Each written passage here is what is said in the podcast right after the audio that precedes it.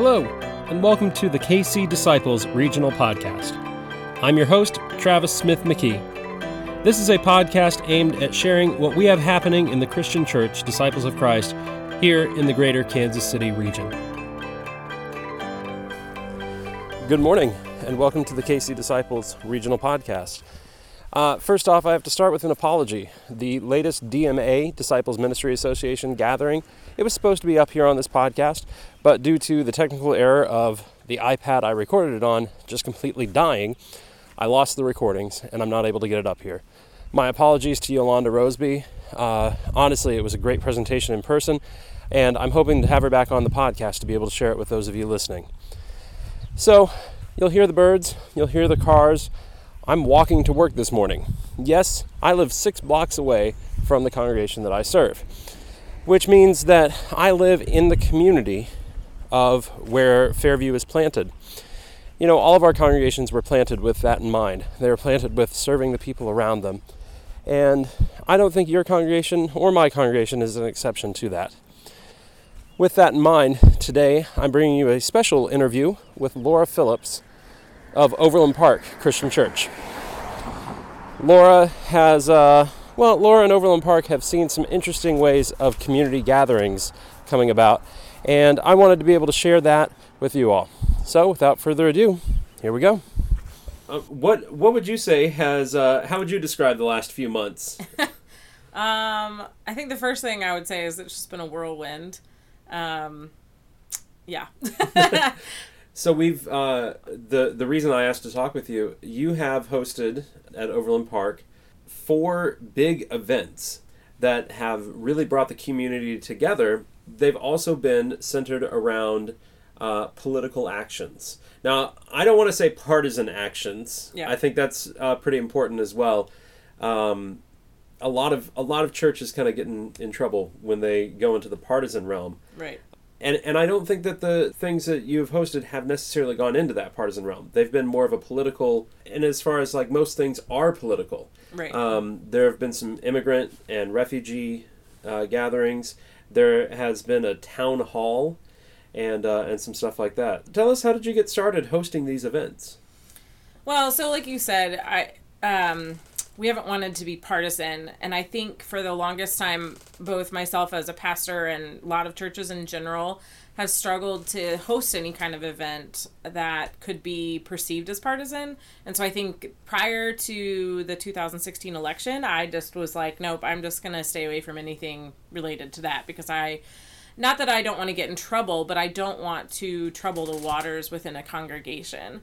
Um, but post election, it became quite clear that like the community and our congregation could become really divisive if we don't face issues that could be divisive, you know. So that was part of the reason that I was like, nope, we're just going to start hosting these events and we're going to talk about them and we're going to be open and honest and have conversation because that's what's going to build the community.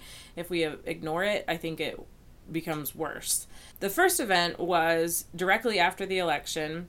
I am one of the founding members of what used to be called Pantsuit Nation Kansas City and is now Progressive Social Network Kansas City. Uh, there are four women that started that group. Myself and a friend of mine named Jordan started the what has become the biggest one, and then there were two other women that started Pantsuit Nation Kansas City type group.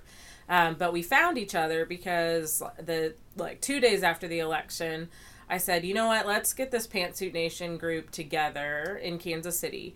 Let's have coffee. And so I thought of the biggest coffee shop I knew of, which I felt like was Opera House. Like it has the most Oh, yeah. seating, and we scheduled this coffee or get together on Saturday after the election. Well, 100 people signed up, 200 people signed up Oh my gosh! you know, and then it was like, oh my gosh, these poor this poor coffee shop, and so I, I mean, it would they would have made a little bit of money that day, but it would have been crazy. right, right, and and without having confirmed with them or had any kind of uh, program or you know, it was like, oh no, we can't do that. So I like knowing that I have this space available to me, and that the church also is so underutilized throughout mm-hmm. the week. You know, we meet there three or four times a week at most in that sanctuary. And so I was like, let's meet at my church. And I remember like typing that and I was like typing and then I was like hitting enter, like not looking at the screen, like we could meet at my church. Ah, enter. Um, but but then I also knew I was like, okay, but I know that that could be perceived as partisan, and so we also made a plan that we were truly renting the space, and so we charged and um, we took up an offering for that rented time. But so that was the first one, and when I talked to our uh, other pastor on staff and my board chair, the overwhelming conversation was maybe this is what church looks like in 2016 and 17. It doesn't have to be one left leaning or right leaning group, but that the church embraces community where it is in a different way than it has. And so that that felt really empowering. And so as we moved forward, that was what gave me the confidence to offer our space to other groups or to other opportunities so the next thing that came available was a More Squared event. More Squared being the Metropolitan Organization for Racial and Economic Equity. And like there's a website you can look that up yes, at, right? yes, M O R E 2.org. Okay. Um we are a congregation member of More Squared and they do a lot of really amazing work. And so since we are a congregation member, I felt like that was something that was um, you know, like our congregation has voted to be a member of this group. Mm-hmm. And so that felt a lot better when I was offering our space. Now, this one was uh, kind of an informative session about immigration. Mm-hmm. And this happened in the early part of January. Yes, it happened January 12th. And so it was before the inauguration and before any executive orders about immigration and refugees had come out. But there was still so much rhetoric about it. Yeah. So, More Squared has been working over the last several years to uh, create welcoming communities all around the city. And so they've worked with congregations and city officials to have welcoming proclamations in different cities, mm. municipalities, and counties. So, like Johnson County and Overland Park are both welcoming communities that they've um, developed a welcoming proclamation to say immigrants make our lives better. They are not the enemy. Yeah. and so even though there are a lot of really complex issues around immigration the fact that we can say as a community that yes immigrants make our lives better um, it you know that that felt like another good place to offer our space for our community that has said that so More Squared invited several elected officials to come speak. Oh wow! About immigration and to ask them pointed questions about immigration. And so we invited Sheriff Don Ash from Wyandotte County. We invited the police chief from Wyandotte. We invited the mayor from Olathe. We invited people from Overland Park, but it's just a matter of relationship and like you know knowing yeah. that you can get that person there. Um, the school board director of Kansas City, Kansas Public Schools, the superintendent, sorry, that's, okay, um, yeah. she was there. You know, so there was all of these people that have been elected on the Kansas side, and we asked them really pointed questions. And one of them was uh, a good example is the Kansas City, Kansas Public School District to say, can you commit to saying that school is a place for children that they can feel safe? And so, regardless of their family status, a school is not a place for that to be worked out. So, can you commit that you're not going to let ICE agents into your school? And she said yes. Oh, wow. And now, Kansas City, Missouri public schools have said the same thing. Yeah. You know, they're not ignoring that immigration is a complex issue and that there are people that have broken the law and that need to respond to that. But they are saying that public school is not a place for that that drama to work out. So the people who came to that event were they um, mostly people already affiliated with More Squared, or was this something that you saw more of the broader community at? It was probably about 50 50. Um, there are nine member congregations of More Squared that are on the side of Kansas. The remaining 20 are on the side of the Missouri side of the state line. Um, so, of those nine member congregations, I would say they brought about 75 to 100 people. But then we had about 100 people that were not affiliated with More Squared necessarily, but had heard about our church because we hosted this progressive social network event back Yeah. in November. And so that was just utilizing some of our own connections.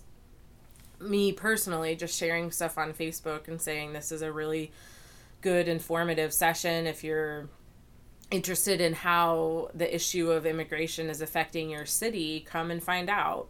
Because I think a lot of people assume that Johnson County in particular is not affected by it. no, they. I mean, you know, I, I will say this. Cassie and I lived there for a, a few months, and yeah, it wasn't something that I expected. I expected it in more of the direct urban core, not mm-hmm. necessarily in the suburbs. Yeah. Yeah, and I the other thing that people forget is that places like Garmin and Cerner are in Johnson County. Mm-hmm. And, you know, when people hear the word immigration, I think immediately they think of undocumented or illegal immigration that people are affected in that regard. Well, that's not entirely the case. The number of people in Johnson County that are affected by immigration laws is numerous because there's so many different um, institutions that hire people that don't have U.S. citizenship, you know, and so immigration issues are very complex and wide-reaching. So. Yeah. So you had another one that was in response to one of the executive orders. Uh, that one, I I saw it on the news. Yeah. Not, um, you know, I saw pictures from that, and that one was pretty big. Yes, yes. So fast forward a couple weeks, and one of the first things that our president did was to sign an executive order banning Muslims from I think eight countries, eight specific. Um, highly Muslim countries. So, because I've been involved with all of these other kind of issues and been more public about my own opinions and that kind of thing, I've just come to know a lot of different people. So, our church in particular, though, um, even before the election, even before November, had been engaged with a group called KC for Refugees.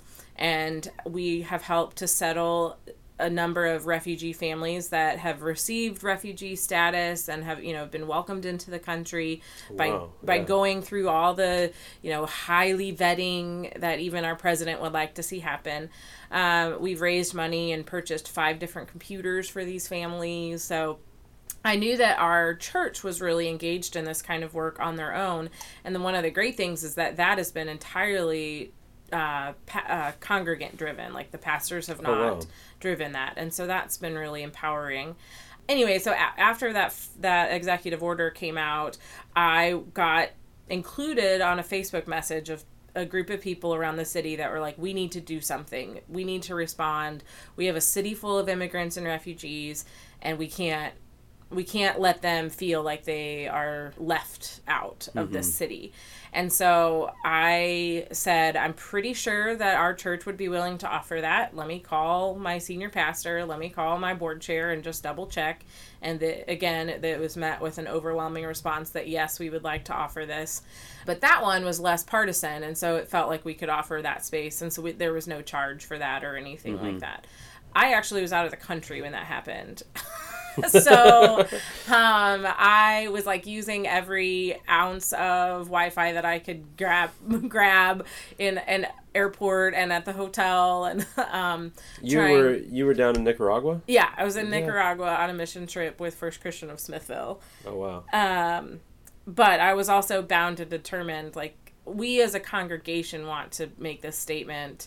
I knew that those congregants that had been working on refugee settling and welcoming um, had been doing it kind of quietly. And I felt like this was an opportunity for them to say, no, we are a welcoming place. You know, we understand that it's a very complex issue, but we observe that call of God, that call in the scriptures to, to welcome the other, to welcome the neighbor. And so, um, so I actually did not work on the programming itself, but I did a lot of the logistics work and um, connected them with all of the volunteers at the church that would be actually present. And that one, so I mean, nationally, you would see protests happening at airports in response to that. I had a friend who was in Dallas, you know, welcoming people who were coming in, um, and and saying you are welcome here to to folks who were flying in that day. You know, Kansas City's not a major international hub, so you Yeah. can't necessarily do that. But I, I think what really stood out to me about this particular event is that it really was like, no, you are welcome. The people who are hearing all this rhetoric, who are hearing all this, you know, stuff that they need to be afraid of, no, you're welcome here.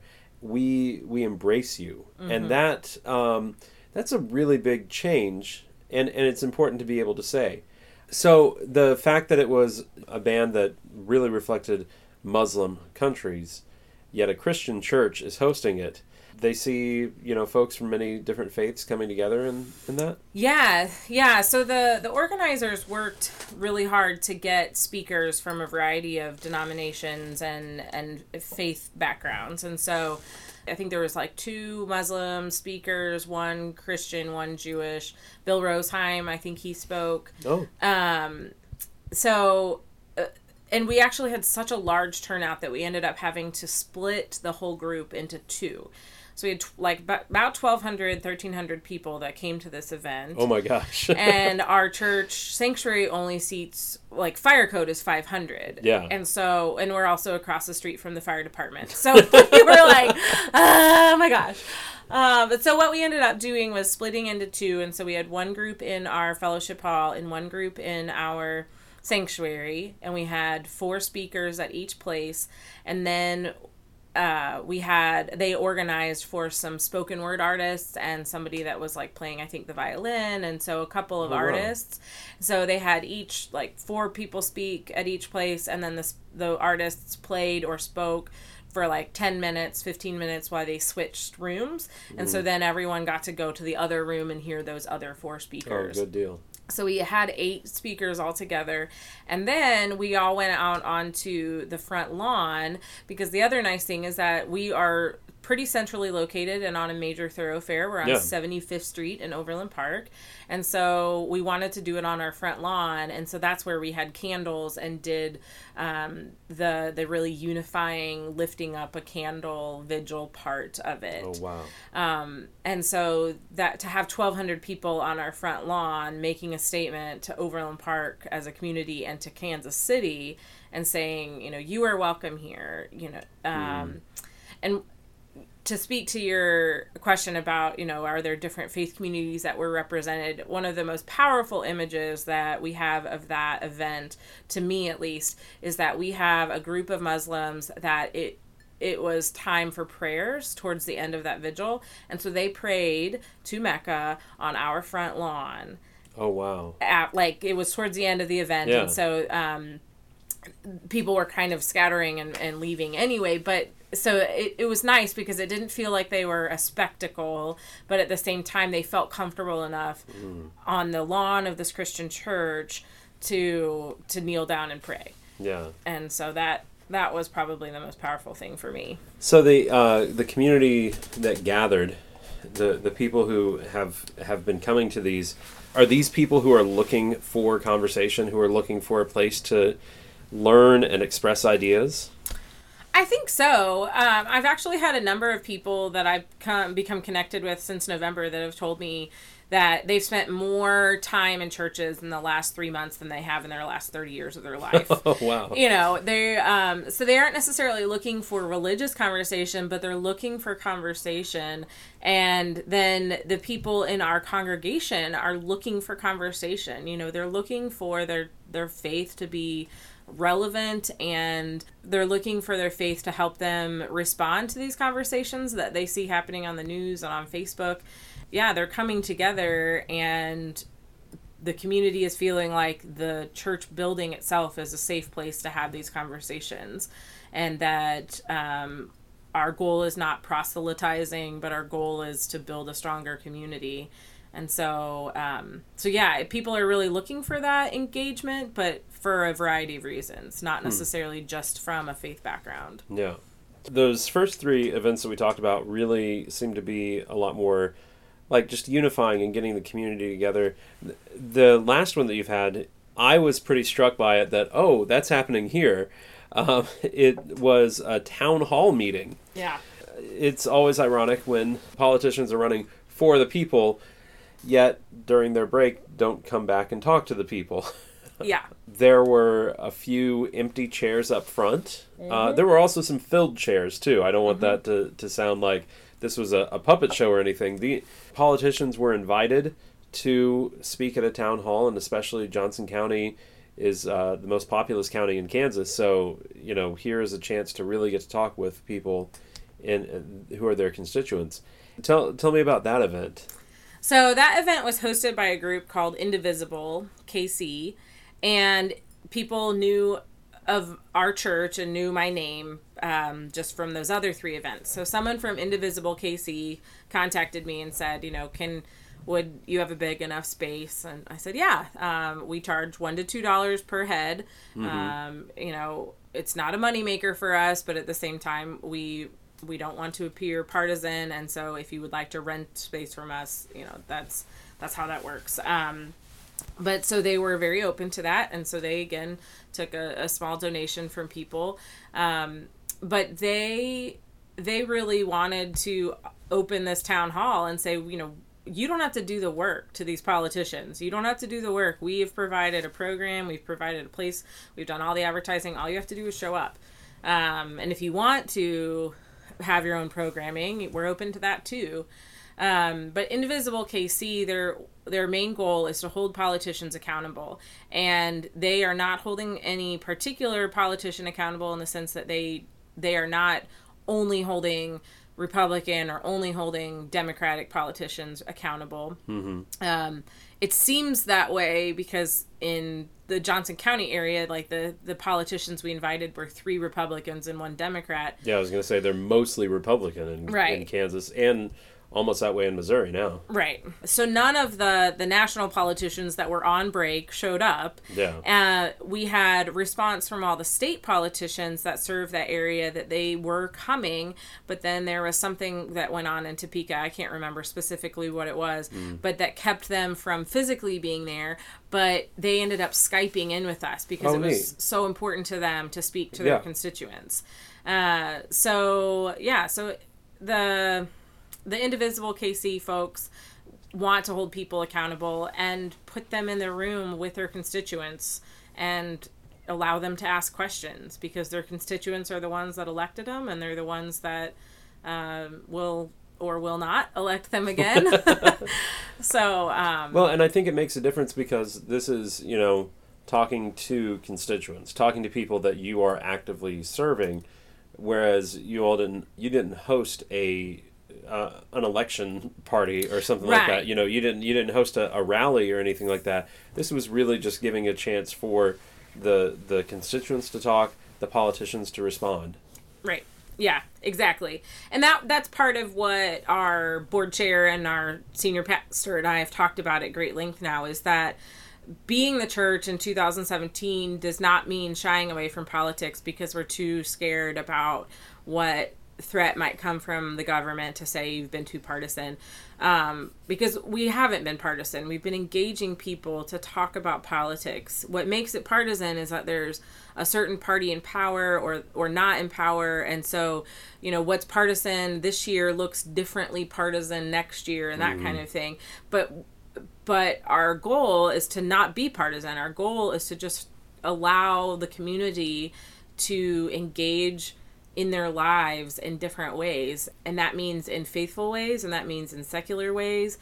Uh, for the church to be a part of the community means that we have to to face some of these difficult conversations. Well, and I, I think uh, the church, the church used to fill a role of being a gathering place. It used to fill a role of, of being a place that people gathered to talk about tough issues. Um, and it, you know, through other influences, we have stopped being that, but there hasn't really been anything that's taken that place. Right. Um, Facebook is not Facebook is not a gathering place necessarily, Right. uh, or or it really it d- just doesn't replace face to face, you know, talking to people and, and hearing from multiple perspectives. I think there's something really interesting going on in these gatherings that you're having, and it's that you're allowing space for uh, gathering. It's it's really that you're setting the stage for it. Mm-hmm. You know, you aren't the ones calling up and saying, "Hey, can we have so and so politician? Can we have you know this this sort of thing going on?" But realistically, you're seeing a need for community and a need for gathering, mm-hmm. and being able to respond and say, "Yeah, we're set up to do that." Yeah, yeah. Because, like I said before, you know, our sanctuaries in particular are so underutilized throughout the week our congregation went through a visioning process about four years ago and one of the things that they really saw themselves as is this like community center now they don't have the the person power to like actually have staff at our church 24/7 to be this place of community gathering mm-hmm. with programming necessarily but that has propelled us to be more open to different ways of sharing our building and so we rent our building for nominal fee. It's not about the money. It's about being a central place a community center and you know even the matt ross community center that's right down the street from us they charge and it's just so that we can be in the community and maintain our building yeah uh, but so back to the the visioning process they wanted to be a central place for the community to gather for a variety of reasons and so we gather for food pantry and that's something that we're more involved with but the daughters of the american revolution and hmm. beta sigma phi and all these other groups meet throughout at our building throughout the week as well we have an aerobics group and we have um, you know any number of of organizations the johnson county amateur radio club. I think that's we've oh we've got we've got an aquarium club here at fairview. Yeah. yes. Yeah. I mean so you know churches have been doing that kind of stuff for a long time mm-hmm. and that little stuff and things that they feel like aren't controversial like who's going to argue with like the aquarium club? Like no one. Um, but you know, we need to allow some of these difficult difficult conversations to happen in our our places of worship, mm-hmm. and not because they're necessarily faithful conversations in terms of being about one religion, but they're sacred conversations because they're about what it means to be in relationship with each other. Mm-hmm. And that's a really sacred thing. And so well, and the, the act of gathering gives you a place of connection. Yeah. And I think that that's a deficiency many of our churches have had. They just haven't had the connection. Mm-hmm. Um, and, you know, we look at our congregations, uh, many of which were planted with an intent that this is going to, you know, we weren't just given some plot of land. No, we were planted to be involved in neighborhoods. Uh, you know, yeah. Overland Park you all uh, there's a pool across the street next to the fire station but everywhere else around there is houses and houses and houses. Yeah. Uh, so my own personal curiosity does uh, you and, and your husband live not that far from the church? Yeah. Does that make a difference to how you create community in overland park? I think it does. I mean, we were really intentional when we were buying our house that we wanted to live close to the church because we wanted to be involved with the community. Um, I'll, a perfect example is that our church has been involved with More Squared since I started this position. Mm-hmm. But the first two years that I was working at Overland Park, I lived in Missouri and so I was constantly like feeling like tugged and pulled at because I didn't know where I need to focus my energies. I live in one state and one county, but I serve the people and the community in this other state and county.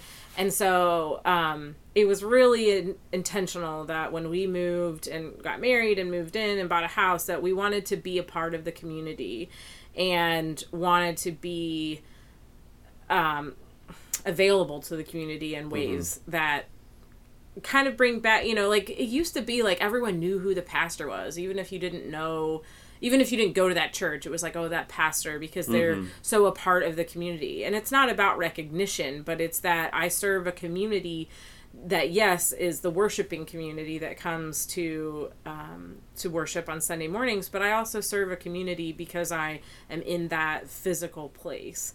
So yeah, and and you don't necessarily have to say oh yes that is that pastor or something no it's availability it's connection yeah. you know, and, and maybe that's some of the stuff you all were calling for, in, in, like the town hall, you know, availability and connection. Yeah. Um, so, uh, if another church is interested in being able to open up their space or or something like that, what are some suggestions that you have for them? Well, I think one of the first things is um, make sure that your leadership is comfortable with it. Um, our because we went through the visioning process about four years ago, it helped to know that I had support and that I wouldn't receive question. And it's not that I don't not that I'm afraid of people questioning my motives or questioning my actions, but you know, I I wouldn't be fighting those conversations against offering space to the community. You all have a, a congregational idea. Yes, Yeah. we want to be a part of the community. This is gathering community. Right, right.